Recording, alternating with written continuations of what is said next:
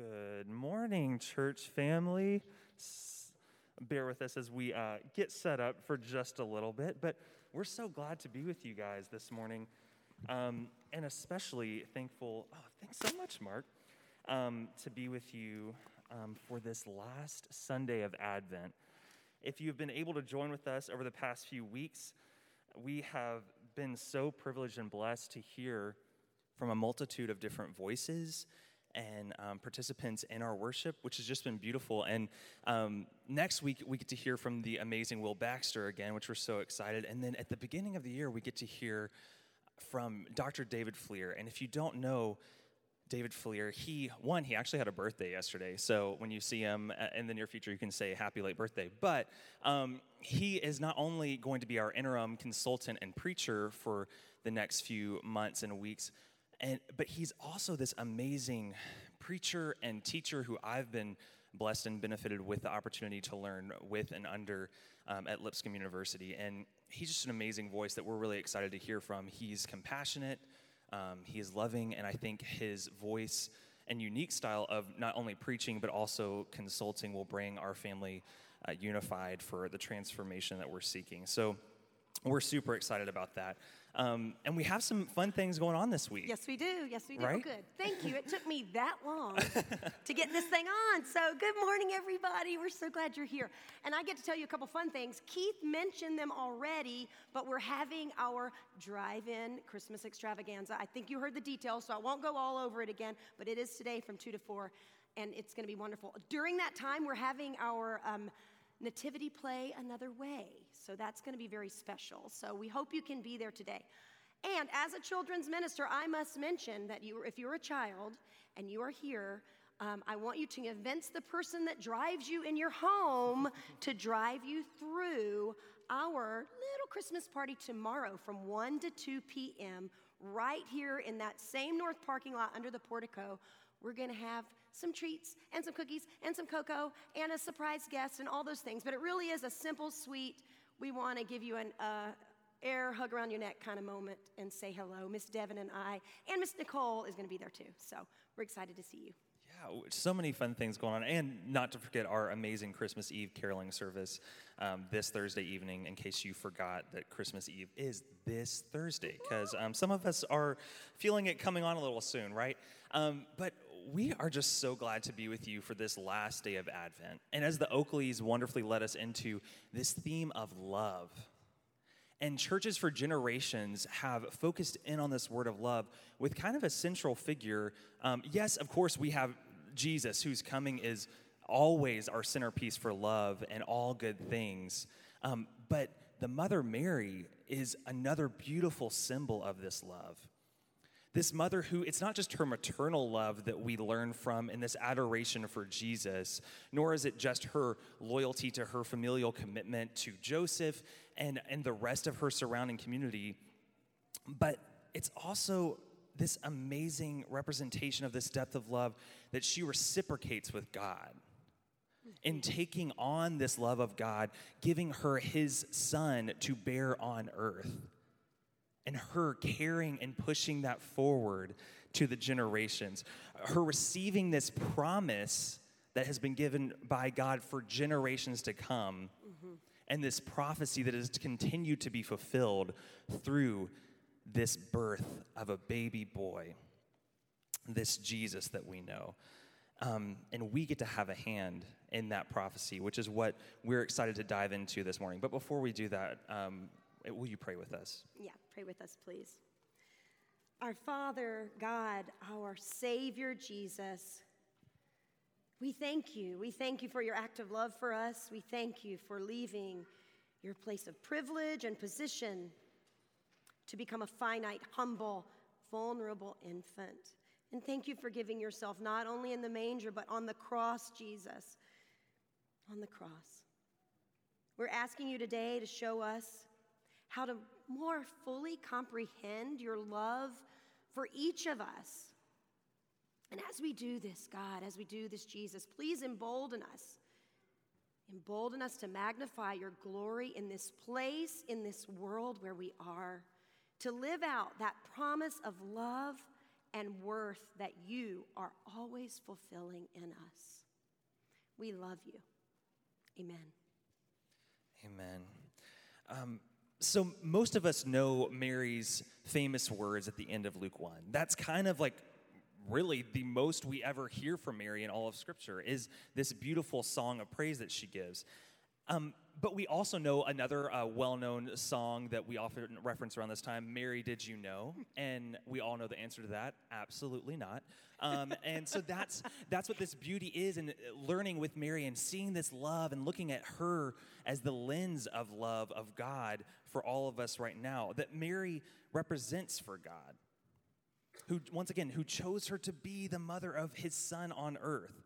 But there's some context to this story that I think will really um, give us a better vision into what this love represents. Okay, yeah. So we know Mary is young and she's betrothed to be married, right? So that is what happened always then. If you were a girl and you hit puberty, you got betrothed. This is what society did, this is what a community had to do to maintain stability and growth. And that is what every girl, really, that's their only thing they could do to secure a place of stability and a home and safety, right?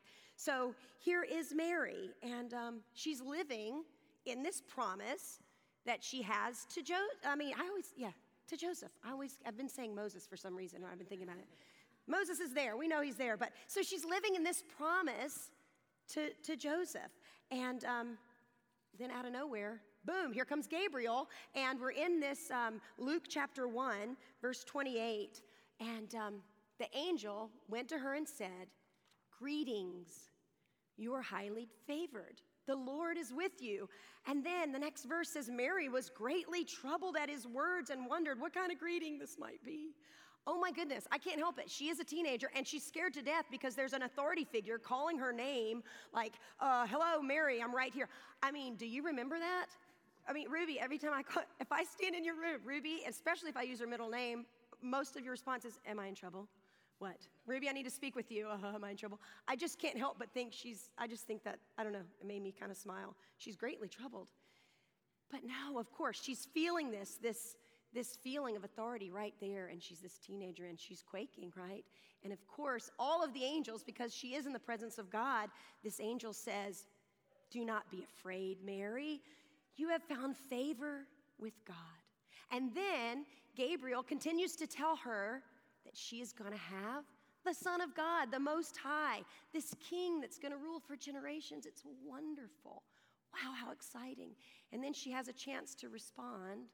And you know, she says, Yes, yes, may your words be fulfilled in me. May this words, uh, yeah, words to me be fulfilled. So she says yes, but she says yes, and we all understand. We talked about the promise she was just in, that promise with Joseph. Saying yes is risking losing that spot, that promise, that security of her life. But she doesn't do this because she's just, oh, a teenager. They say yes to everything. No. She says yes because she understands, and I think this is really important, and this is what we're talking about. She understands who she is in God's promise. And I think that is so important. She's, she knows she's favored by God. Gabriel said this twice to her. She's favored by God, not because of who she is, but because of who God is. Not because of her, but because of God. So, of course, she follows this yes, let, let, I'll do it with the Magnificat, with magnifying God's love because she knows who she is in God. Yeah. Yeah. The, yeah. I mean, really, it is God who gives the favor. Mary does nothing to earn the favor. It's not because of her position or her lack thereof position that she receives this favor and is able to gain this opportunity, but it is because God bestows this upon her despite and because of who she is, which I think is the most beautiful context um, for this passage. And so we come to Luke, verses uh, 46 through 56 of chapter 1. And Mary says her response to this favor is, My soul glorifies the Lord, and my spirit rejoices in God my Savior. For he has been mindful of the humble state of his servant. From now on, all generations will call me blessed. For the mighty one has done great things. for me. Holy is his name. His mercy extends to those who fear him from generation to generation. He has performed mighty deeds with his arm. He has scattered those who are proud in their inmost thoughts. He has brought down rulers from their thrones, but has lifted up the humble. He has filled the hungry with good things, but has sent away the rich empty. He has helped his servant Israel, remembering to be merciful to Abraham and his descendants forever, just as he promised our ancestors. What we hear in this passage is this connection to past, present, and future, this all periods of time, this connector that God's promise and prophecy brings all of these things together. Mary connects the promise of her ancestors, the coming of the Messiah, God's love for his people in this promise. But she doesn't stop there. She looks forward. She looks to see, okay, where will this love extend? What will this look like moving forward? Because Mary also looks to the future generations, the prophecy of God's love and truth to be carried out beyond her. The Magnificat, these words, a super fancy way of saying Mary's top 100 song, um, harkens back to another fam- familiar family member in the story of God. This matriarch, this person that we know as Hannah. Hannah, the mother of Samuel. Uh, right now, there's been a lot of conversation, which has been beautiful on social media, about the grandmothers of faith with Tamar and Rahab and Ruth and these beautiful images. But what's beautiful is Hannah's also a part of this. No, she's not a direct line to Jesus, but these words are a connector for the two of them. Because Hannah, if you don't know who she is, 1 Samuel chapters 1 and 2 speak to this desperation of this woman unable to have children. This prayer that she's calling out to God, and she's like, please give me a son so I can have this security and this stability and this opportunity to have a prophecy going forward. And there's this connection between Samuel and Jesus. Because Samuel the son of Hannah, this fulfillment of this promise that was called upon to God by Hannah, Samuel is the right hand of David, the pinnacle of what it means to be a king in Israel. This royal connection that leads forward and looks into what Jesus' identity is and what Jesus' promise and prophecy is as this king of all the earth. And it seems as if Mary has Hannah's words almost as this chorus hanging out behind her prayer's lyrics, this reminder of her identity. Because Hannah's story, Mary responds to God's bestowing of favor with worth and humility. She's able to recognize God's love as the promise and prophecy. And we see this grandmotherly role that Hannah also plays in this story. My grandmothers were some of my favorite people on the planet.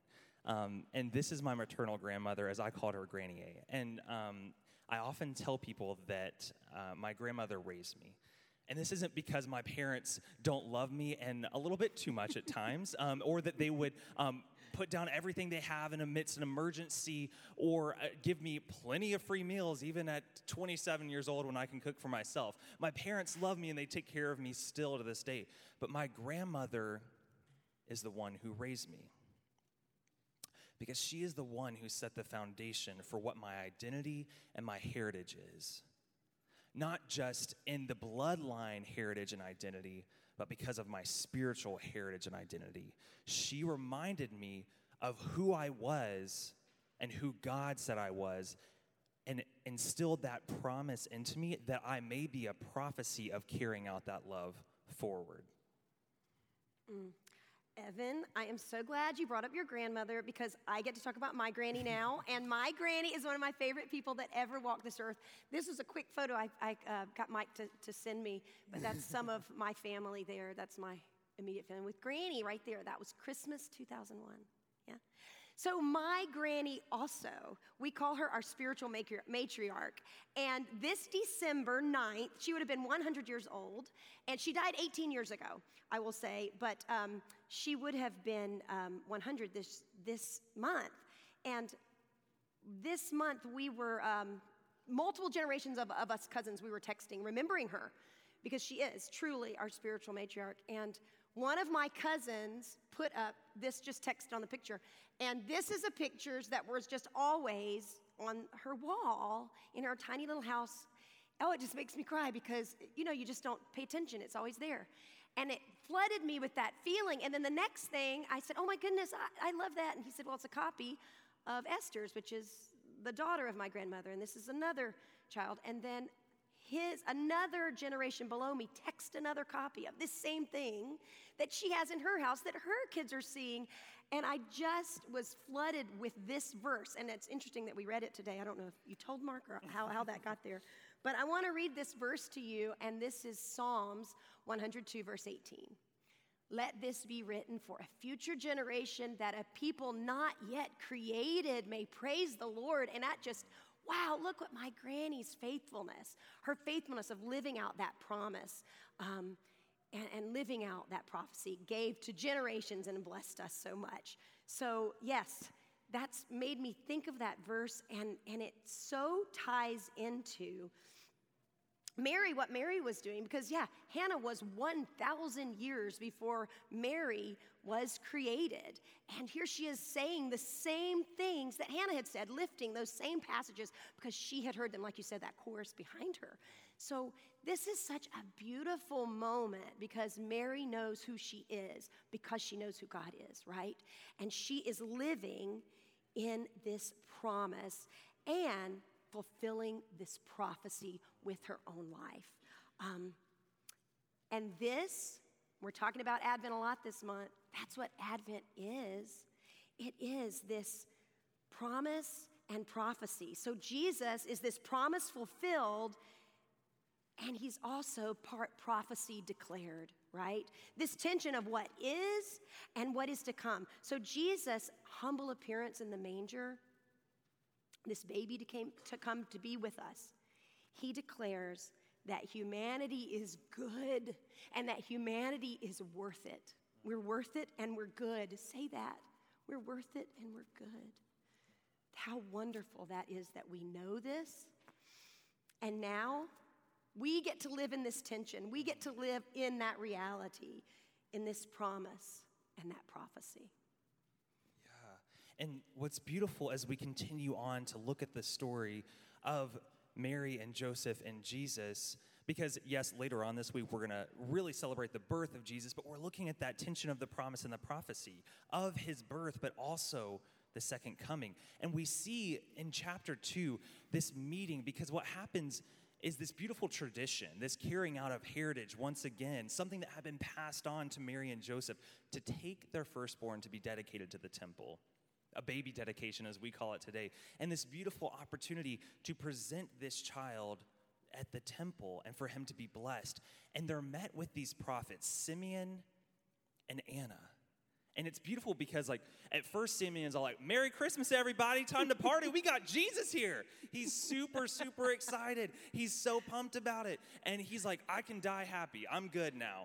But then he comes out of nowhere with this like right hook and he's like, but love hurts and watch out, Mary. And that's where we find ourselves here in Luke 2 34 and 35. Because then Simeon blessed them and said to Mary, specifically, he focused in on Mary. That's not to say that Joseph and Jesus were dismissed for a moment and then they just waited to hear what Mary was told by Simeon, but he's really honing in on her and he's looking at her straight in the eyes and he says, this child is destined to cause the falling and the rising of many in Israel, and to be a sign that will be spoken against, so that the thoughts of many hearts will be revealed, and a sword will pierce your own soul too.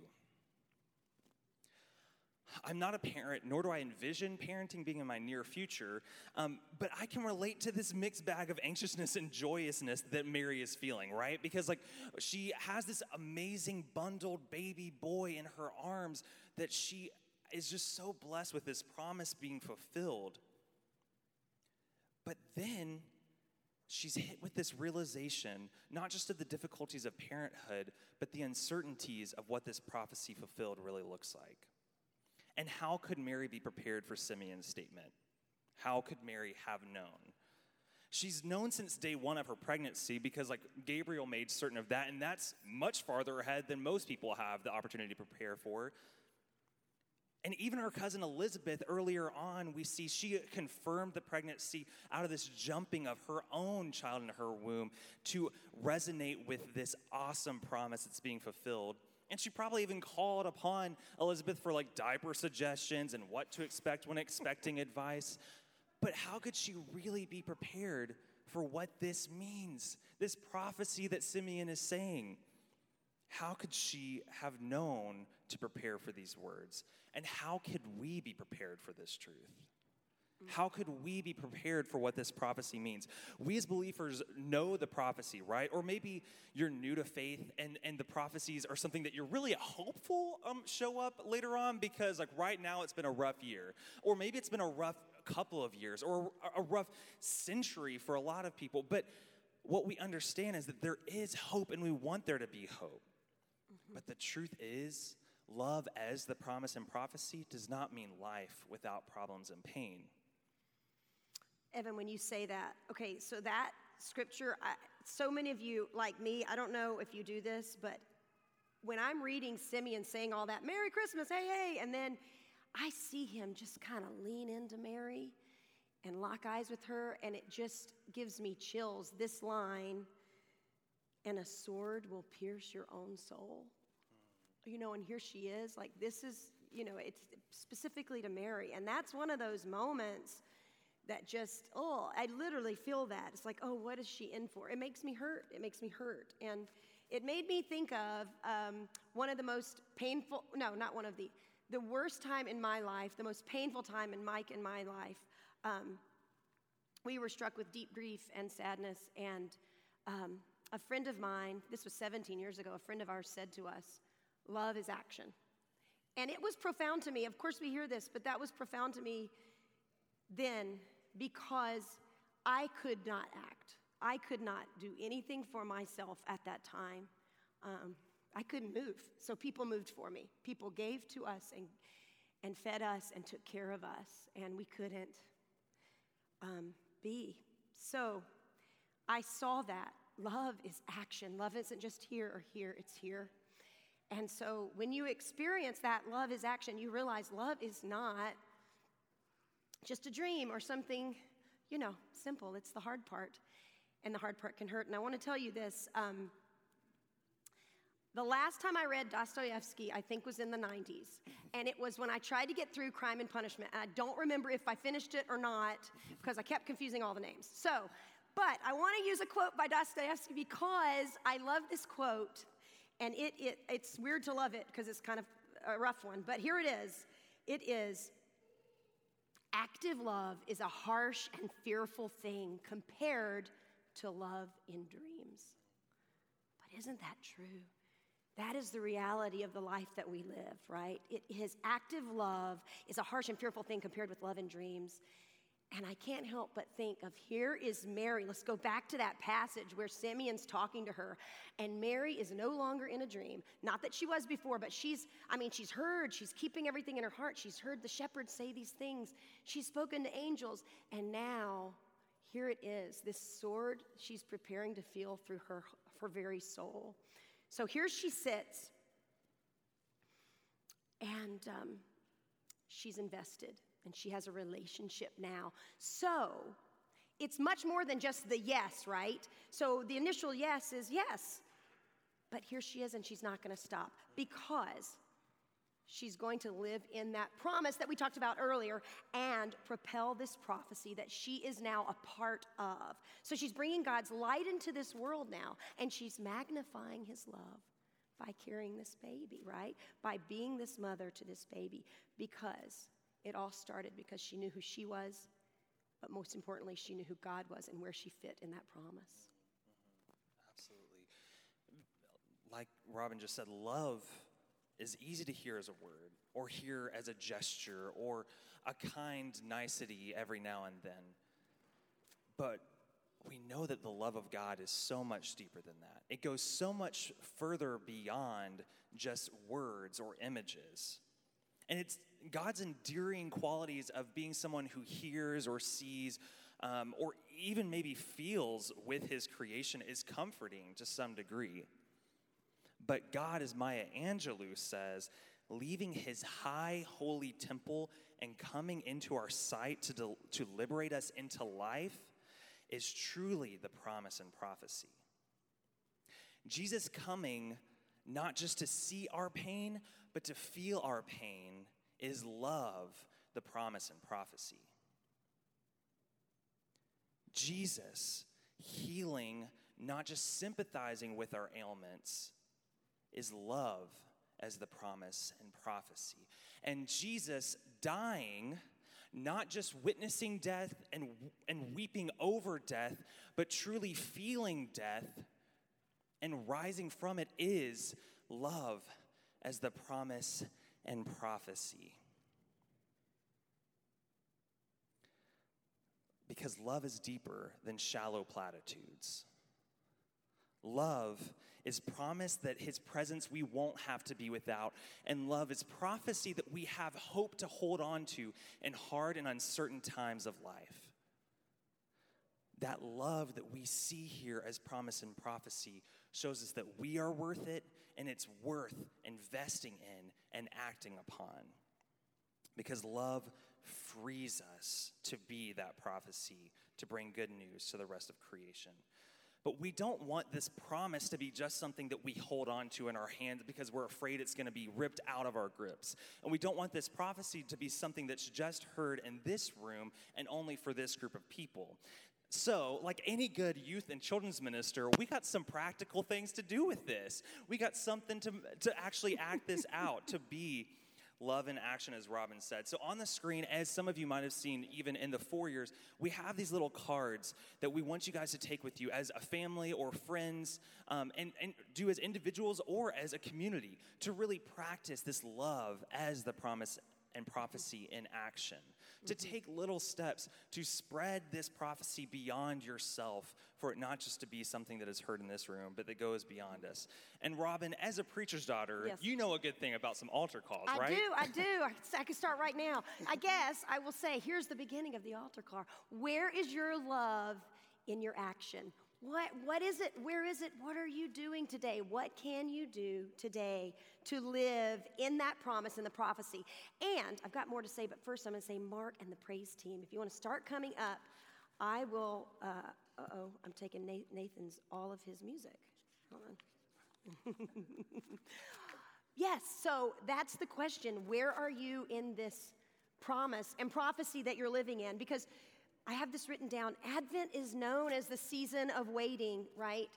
But we're not waiting passively. We're not sitting on our hands waiting. No.